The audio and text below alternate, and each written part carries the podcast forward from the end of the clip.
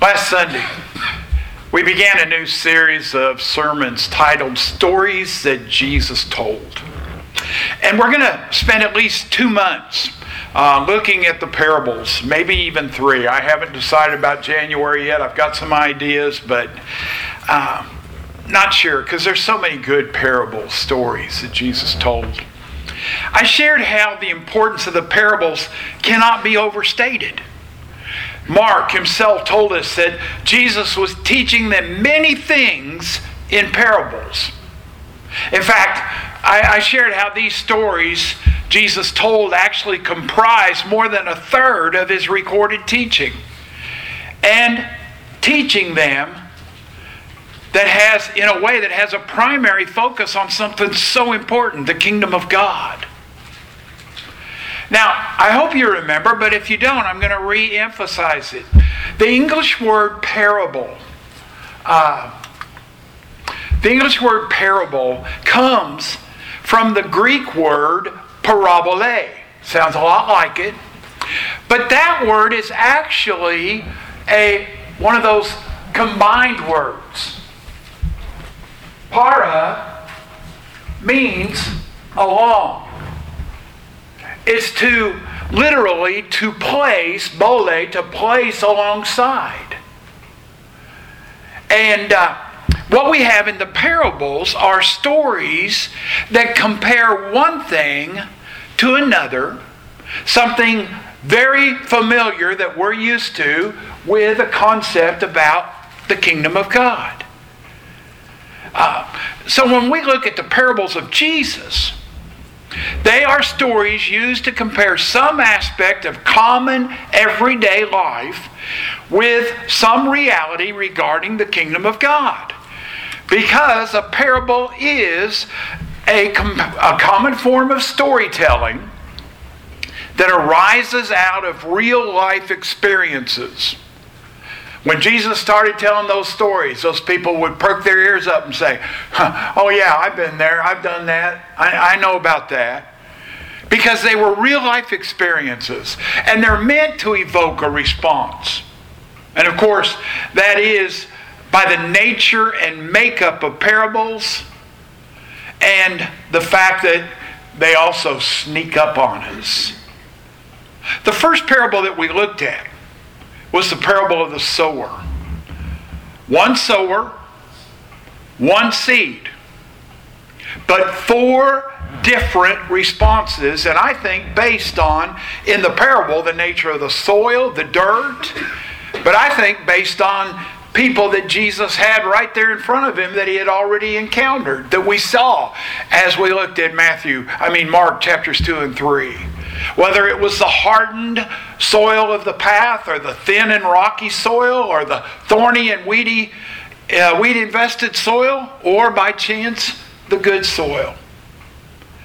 And as Jesus was starting to tell that parable, he had already told them, now listen up.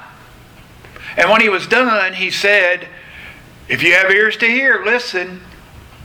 I think as Jesus started telling that parable, some of them, when they heard about that hardened path, their minds would have gone to the hardened Pharisees who wouldn't listen to what Jesus was saying with an open mind. Or they'd have thought about the superficial and shallow crowd who was just in it for what they could receive in, in return the food, the blessings, the miracles. I think possibly his own family might have had their consciences pricked a little bit when they realized just how much they were caught up in the thorny issue of honor and shame, worried about whether or not Jesus had lost his mind and therefore was embarrassing them. But then finally, we saw the response of a ready and open mind and heart. How even though they were only used to a 10% yield and that was considered good, why Jesus was talking about a 30, 60, even 90% yield that could be received if people would be listening attentively with an open mind and an open heart. Um, now, my question as I concluded last week was how can we prepare ourselves to be fertile soil for the seed of God's Word? You see, oh, let me, let me share this, and I, I don't have this in my notes. One of my thoughts this week was I wonder how much we even tend to go through the motions. I was reading one of my morning devotionals, and it talked about the writer in the writing of what we just sang a little bit ago, the doxology. Praise God from whom all blessings flow. Praise Him above, ye heavenly hosts. I mean, do we really stop to think about what we're singing in these songs sometimes? The thankfulness that is there. And I think that when we realize that the invitation to be a part of the kingdom of God is still offered, it should change our attitudes by how receptive we're going to be. But here's the sad truth human nature being what it is, in every audience, there are those who are like the trampled, hardened soil. Well, that's not what we've been told before. I'm not going to listen to that. We've never done it like that before. We're not going to start now. Hardened. Or the thin, shallow soil. You, well, you probably can. But I'm sure you're just as saddened when I tell you that there are many times people call into this congregation, this church, wanting and needing help, but as soon as they find out they have to do something to get that help, that it's not just going to come to them, we don't hear from them. I had somebody who was talking about uh, some community service they had to do to satisfy the courts, and I said, Yeah, I'll be glad to work with you. Uh, I've been a liaison with the courts and the pro, and that's actually where it came from. It came out of the Watseka court system because Heather uh, is one of the probation and parole officers over there, and she knows I'm a retired police officer and I'll work with them. And uh, I said, Yeah, we'll be glad to work with you. And I said, You know, I'm sure that, that our person who does our cleanup work can have some extra jobs for you to do. I couldn't just come in and pick up paper or something like that. Well, we don't have any paper just to pick up. No, we'd have some jobs for you to do for your community service. Oh, okay. Well, I'll call you back. Never hear from them. And it's nothing new. My dad, I remember one time that I was in the office talking to my dad, and my dad, some people came in, and my dad said, Come on in. So I think, sit right out there for a minute. So I did, and and uh, people went in, and I could overhear. They were wanting uh, some help with groceries and some gasoline. And Dad said, You know, that's no problem. It's Monday morning. If you all will go out in the auditorium, and in this case, that's all he said to do just pick up bulletins or things that are laying around, put songbooks back in, in the back of the pews. While you're doing that, I'll get some things together for you. Oh, we can't work. He said, Well, I'm sorry. And out the door they went. Sometimes we are just like that thin and shallow soil. As long as there's something coming, oh yeah, maybe we will. Sometimes we're like the weed invested thorny soil. We got so many things going on, so many cares. Uh, you won't believe. You won't believe how many things that are going on, even just through our school systems, that our kids are asked to be a part of, and, and multiple organizations to the point that they have very little time and, and it gets impressed that, oh, well, this is a priority. This is a priority. To the point that it's hard to even try to schedule activities here at the church. So, what's the difference? How can we prepare ourselves to be that fertile, good soil in which things will grow? And I think it's possible that one of the ways that we can do it is by being involved in what are called spiritual disciplines. Paul himself says, you know, physical discipline is good for your body, but then he goes on to talk about things that we can do for our spirit. Praying. I'm not just talking about just stopping before you eat to say a, prayer. I'm talking about having designated times with a reminder to stop and pray. I, didn't used to do it. I kind of put it off as well, that's an Old Testament thing, you know, the horns will blow, it's prayer time. And then I started with just one 603. That's the area code for the church out there where Eric is, Movement Christian Church. And I found myself with that reminder on my phone, stopping, thinking about them, praying about them. And so I added 219 for us in our area. Then I thought, well, why not 815 and pray for Watseka and Iroquois County in the camp? And now I've added 413, which is Springfield, Massachusetts, because some people that we met, Jason and Bonnie Ham, moved this last week on Thursday to Springfield, Mass, and they are working to plant a new church in Springfield, Massachusetts. Four different times a day, my phone goes off with a reminder to pray. And it has been a blessing to me. I, I'm sure that God is doing His blessings in those four areas, but it's blessed me stopping to do that. Each morning, my wife comes over to the church at some point during the morning, sometimes in the afternoon. But each day, she and I, through the work, Monday to Friday, pause to read a section of Scripture. We're reading the one that I gave to you as the all church reading plan, staying with that on a regular basis. And then I've got some other devotionals that I read. Ways to help my mind, my heart be fertile, open ground that God can use and work with. This Thursday, November the 25th, we celebrate Thanksgiving Day a national holiday in the United States.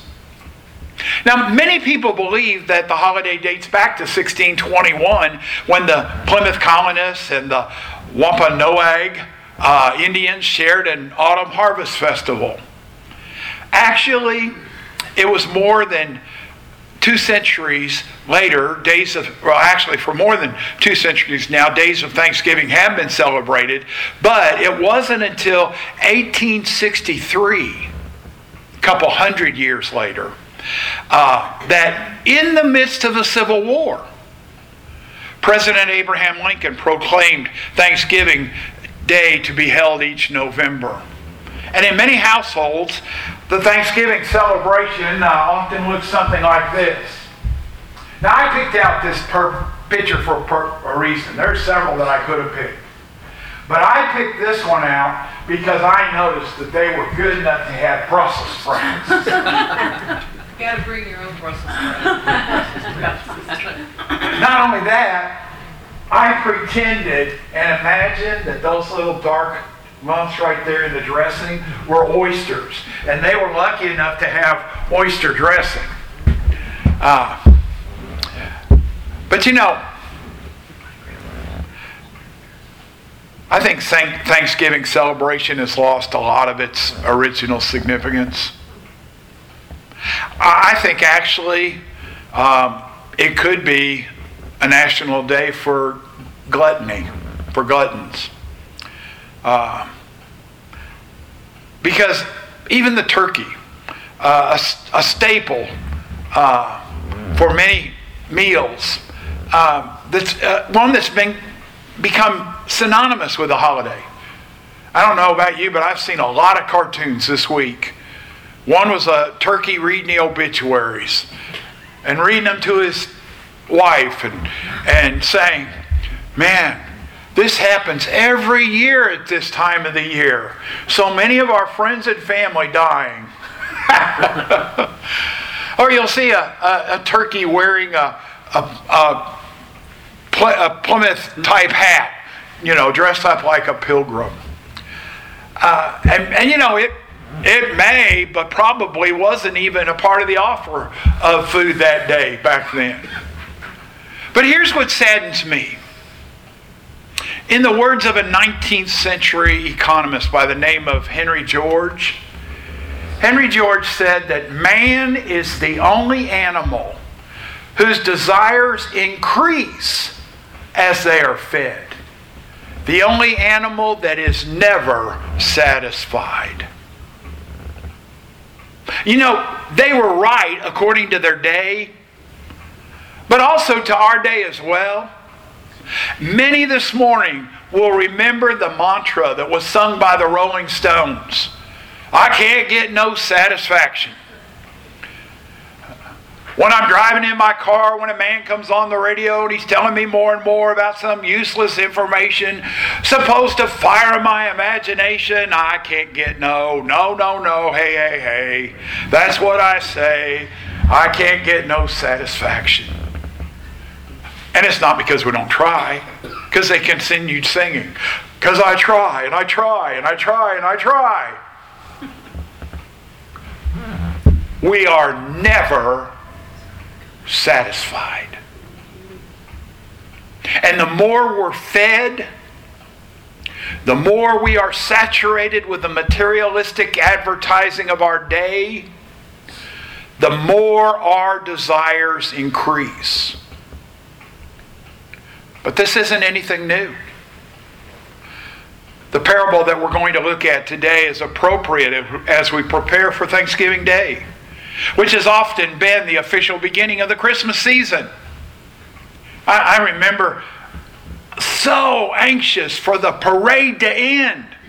Not because I didn't like the parade, but the last float in the parade when I was growing up was always Santa Claus. I remember driving to Indianapolis and watching the parade in Indianapolis and waiting anxiously as all those bands and pretty floats went by for that last float that was going to have Santa Claus on it. And you didn't see anything about Christmas until then. But then all of a sudden, it was Christmas season. The parable that we're looking at today jumps right on the issues of being satisfied and being thankful. It's a story about a rich fool, and I've, I've titled my message Satisfaction and Thanksgiving. And our text is found in the 12th chapter of Luke. The parable is actually introduced by the account of a man in the audience who wasn't really listening to what Jesus was saying.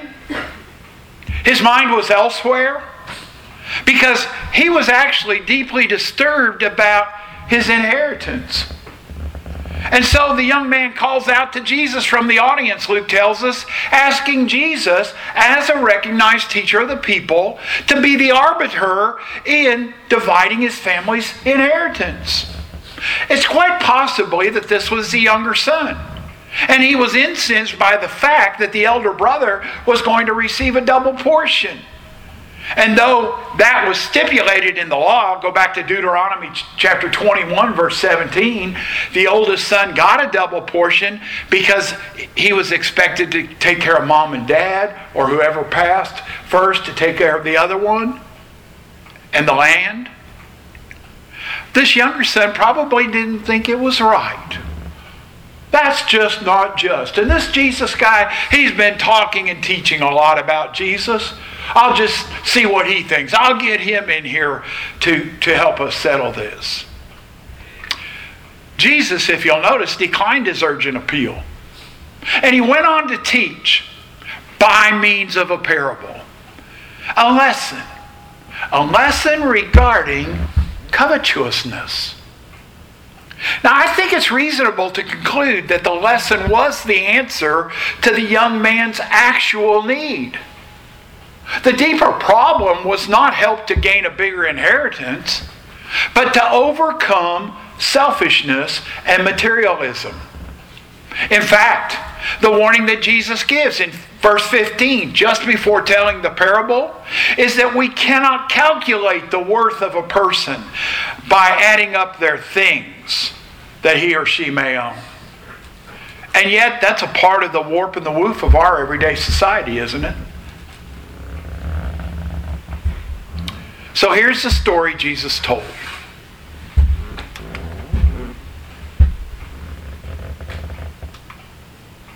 He told them a parable, saying, The land of a rich man produced plentifully. And he thought to himself, What shall I do? For I have nowhere to store my crops. And he said, I'll do this. I'll tear down my barns and build larger ones. And there I will store all my grain and my goods. And I'll say to my soul, Soul, you have ample goods laid up for many years. Relax, eat, drink, be merry. But God said to him, Fool, this night your soul is required of you. And the things you have prepared, whose will they be? So is the one who lays up treasure for himself mm. and is not rich toward God. I don't think it's a stretch of the imagination at all to see in this parable a call to adjust our priorities. The parable Jesus told for the man's sake and everyone else who would listen was what has been referred to as the parable of the rich fool. And notice again how Jesus began the parable. The land of a rich man produced plentifully. Now, it's pretty obvious, I think, that the man was a farmer. He was involved in agriculture. But, but I think he represents all human beings who are seduced by all kinds of greed, regardless of our position in life or even our vocation. Some of the stingiest, greediest people I have known have been dirt poor, not just filthy rich. They're on both ends of the spectrum and all the way through the middle. Now, it appears that the man had come by his wealth honestly. So that eliminates a lot of the defenses uh, that and excuses that we might raise. It's not that he got it wrongly, and that's why God is doing this. He probably even believed that God had blessed him materially. Just the right amount of rain and sun, no disease or pestilence, huge fields. I mean, that was a common belief during those times. Remember when the people came, four friends came to Job? And Job had suffered great calamity? Why, Job, something must be wrong with your relationship with God because if you had a right relationship with God, He'd be blessing you. That was a common belief. And actually, isn't it a common belief among television evangelists and those who cater to them? I've heard Joel Osteen many times with a big smile on his face saying, You can have all of that. And I've heard others. I heard one man one time, I almost cried. I heard one man on TV point to the camera. This was years ago. And and because it was a black and white TV at my mom and dad's house. I was young. Point and say, You and look right into the camera wherever he was. He'd say, You, come up here. And he put his hand on the, the camera so that it looked like his hand was touching your TV screen. And he said, Here, touch my hand, and God will bless you. And then God will continue to bless you as you give to our ministry.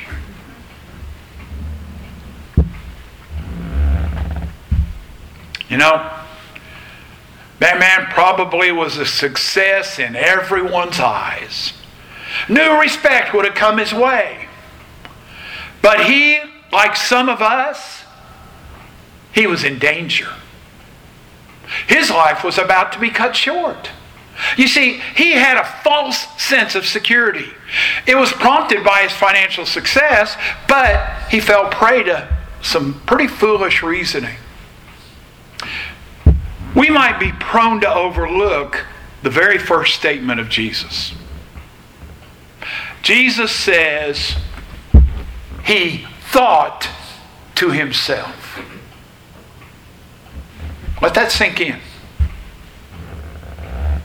I think Jesus was trying to warn us, without being blunt about it, that a lot of the problems that we encounter, a lot of the struggles we have in life, begin with a failure to consider how we might respond in community, with the counsel of friends. It's a wisdom found in Proverbs chapter 15, verse 21 and 22. Folly is a joy to him who lacks sense, but a man of understanding walks straight ahead. Without counsel, plans fail. Listen, but with many advisors, they succeed. This man, Jesus said, thought to himself. And notice again the focus on self and the way the man continues. What shall I do? For I have nowhere to store my crops. I will do this. I will tear down my barns and build. Twelve times in just a few verses, the man uses a personal pronoun referring to himself. Now, building the barns might have been logical and prudent. It might have been a good idea. But notice what's missing. What's missing is that there was no thought of sharing, no thought of stewardship. Nowhere in the parable does it say, well, you know, after I give my tithe, because that's where it should start.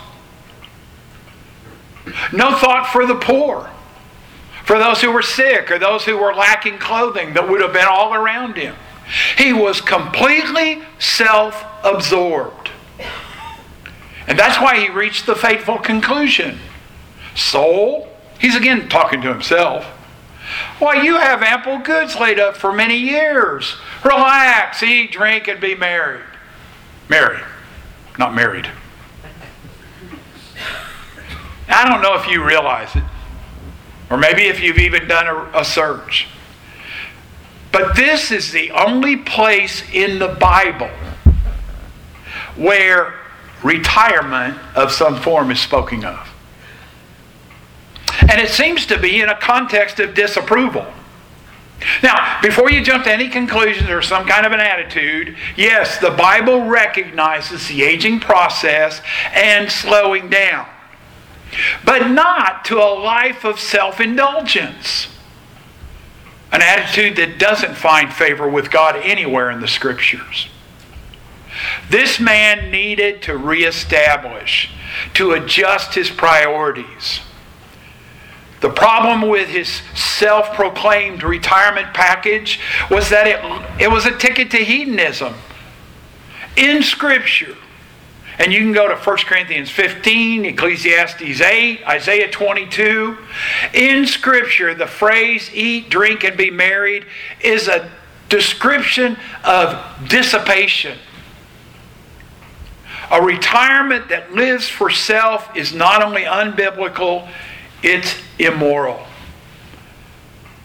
Now, laying his self interest aside for a moment, the glaring fault of this foolish man was that he was living as if there was no God. Remember what James says? Some of you will say, Why, this year I'm going to do this and I'm going to do that, go here, go there. And then James says, You ought to be saying, If God wills, I'll do those things. When the psalmist says, The fool says in his heart, There is no God, it's not a statement in favor of atheism. It's a statement of disregard, a statement of rebellion, of refusing to be obedient to a God that might have demands that he places on people. The word is actually a word that relates with being amoral, not atheistic. The problem with the rich man was that he had no fear of God. The, and you know, it's interesting because that comes up at the beginning of this chapter. If you go back to, to this chapter 12, verses 4 and 5, Jesus begins the chapter by saying, I tell you, my friends, don't fear those who can kill the body, and then after that have nothing they can do. But I warn you to fear whom to fear. Fear him who, after he's killed the body, has the authority to cast into hell. Yes, I tell you, fear him. We are to have an awe of fear, not in the sense of being afraid of God, but a fear of respecting God. And since the fear of the Lord is the beginning of all knowledge and wisdom, according to Proverbs, this rich man, he was unequipped for living. Do you see how the rich man is a parable for us today in the modern world? Most people today don't like to think, and they especially don't like to think about what is really the right thing to do. Our priorities need to be radically adjusted. Notice that in Jesus' story, it's God who said to the man, Fool, this night your soul's required of you. And then asks the question, So, now who's going to become the owner of all your things? You see, he was a fool because life is short. And as sensible people, we should be choosing what's best for the long run. The man was a fool because he didn't reckon, reckon with how fragile life really is. And I've come to know that more in the last decade of my life than I ever did. I used to think, oh, I'm strong, I'm tough, I can, I can do this, I'm not ever going to die. And then all of a sudden, people who were strong and healthy around me started dying. Some were sick, but others, an accident. A young man and his wife who had just gotten married, who had turned everything around, and they were working and serving the Lord and active in the church. And they found out about a baby that was going to be raised uh, without both parents. And they made the offer and, and they were able to adopt that little baby. And things were going so well. And a motorcycle came over a ramp. The rider fell off, and the motorcycle crushed him. And he died before he could get to the hospital.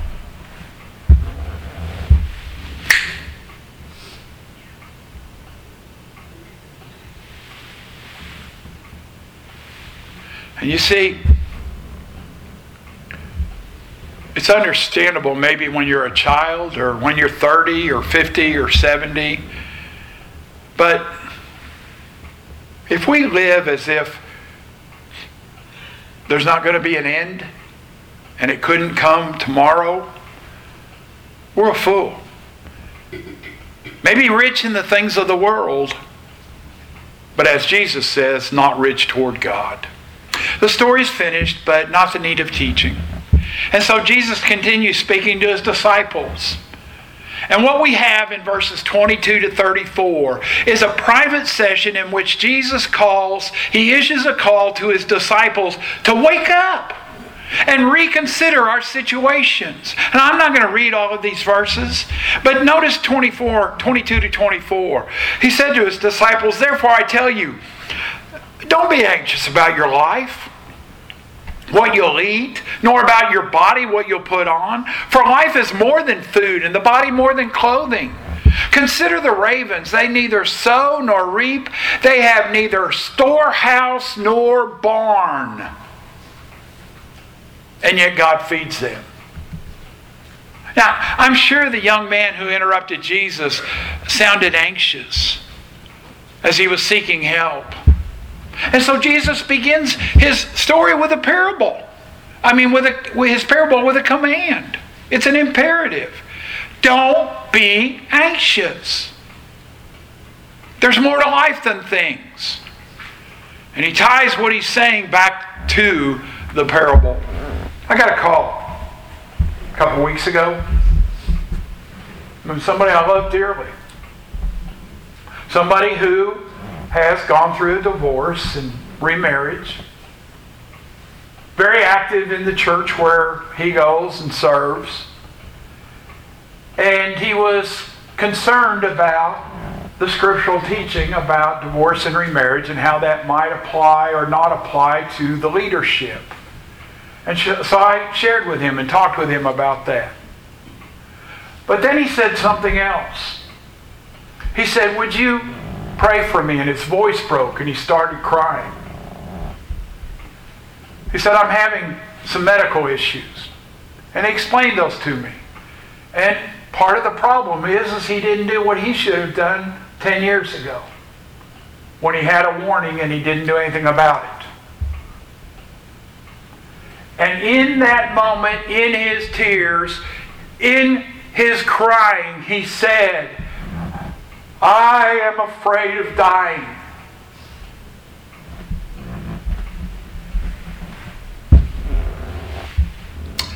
I didn't say to him what I thought. Because his fear of death, his fear of dying, is a much more significant spiritual problem than whether or not he had been divorced and remarried.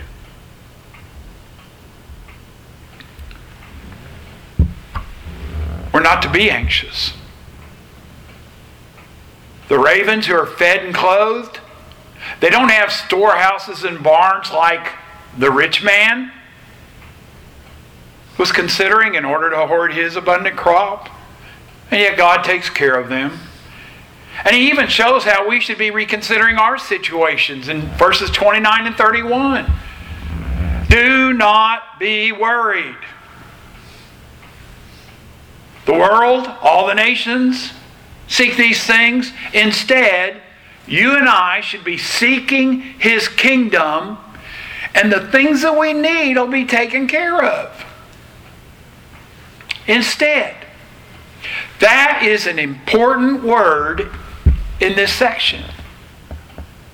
Because when we truly consider the way our society values possessions and how we tend to get caught up in the same desires that, of course, we label needs, with this parable and teaching, Jesus is calling for us to realize that that's a dead end street.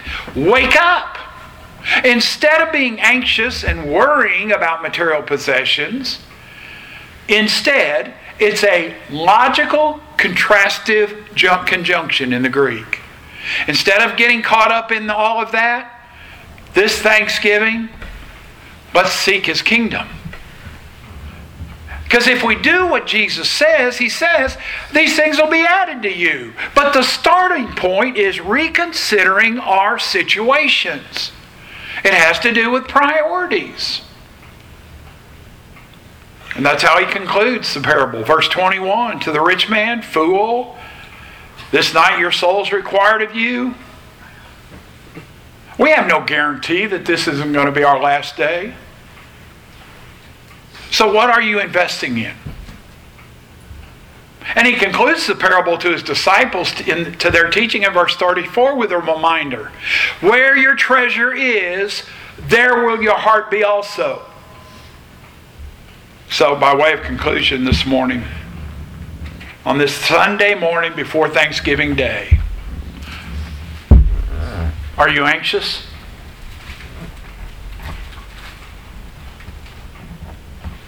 Are you anxious regarding your daily needs?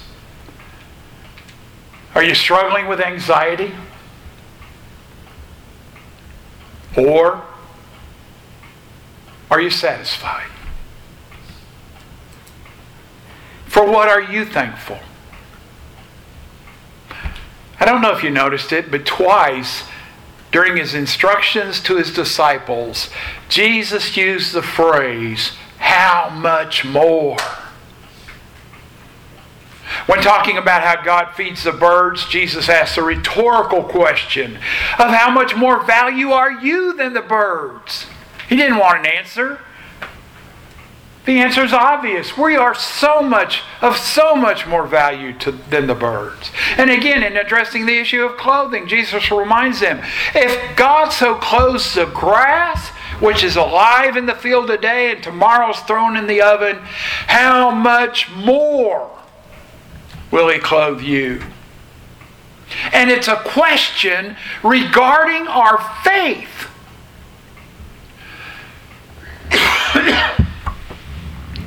our faith. How much we really believe. Because to those who are worried and anxious, he laments, Oh, you of little faith. How much more? How much more then will he provide for those of us if we are truly disciples thereby making the weakness of our faith unjustifiable. Let's pray. Father God, we come before you on this one more time that we pause to say thank, thank you. And Father, my prayer is, is that in this week to come, those families that meet together will take a moment to just raise the issue it's been a tough two years. What can we be thankful for? What can we say thank you to God for as we pause? Help us, Father, to think about how you have provided for us in so many more ways and in such a greater way than you have for the animals, for the earth, even. Help us to be satisfied and thankful. We pray this in the name of your Son, Jesus. Amen.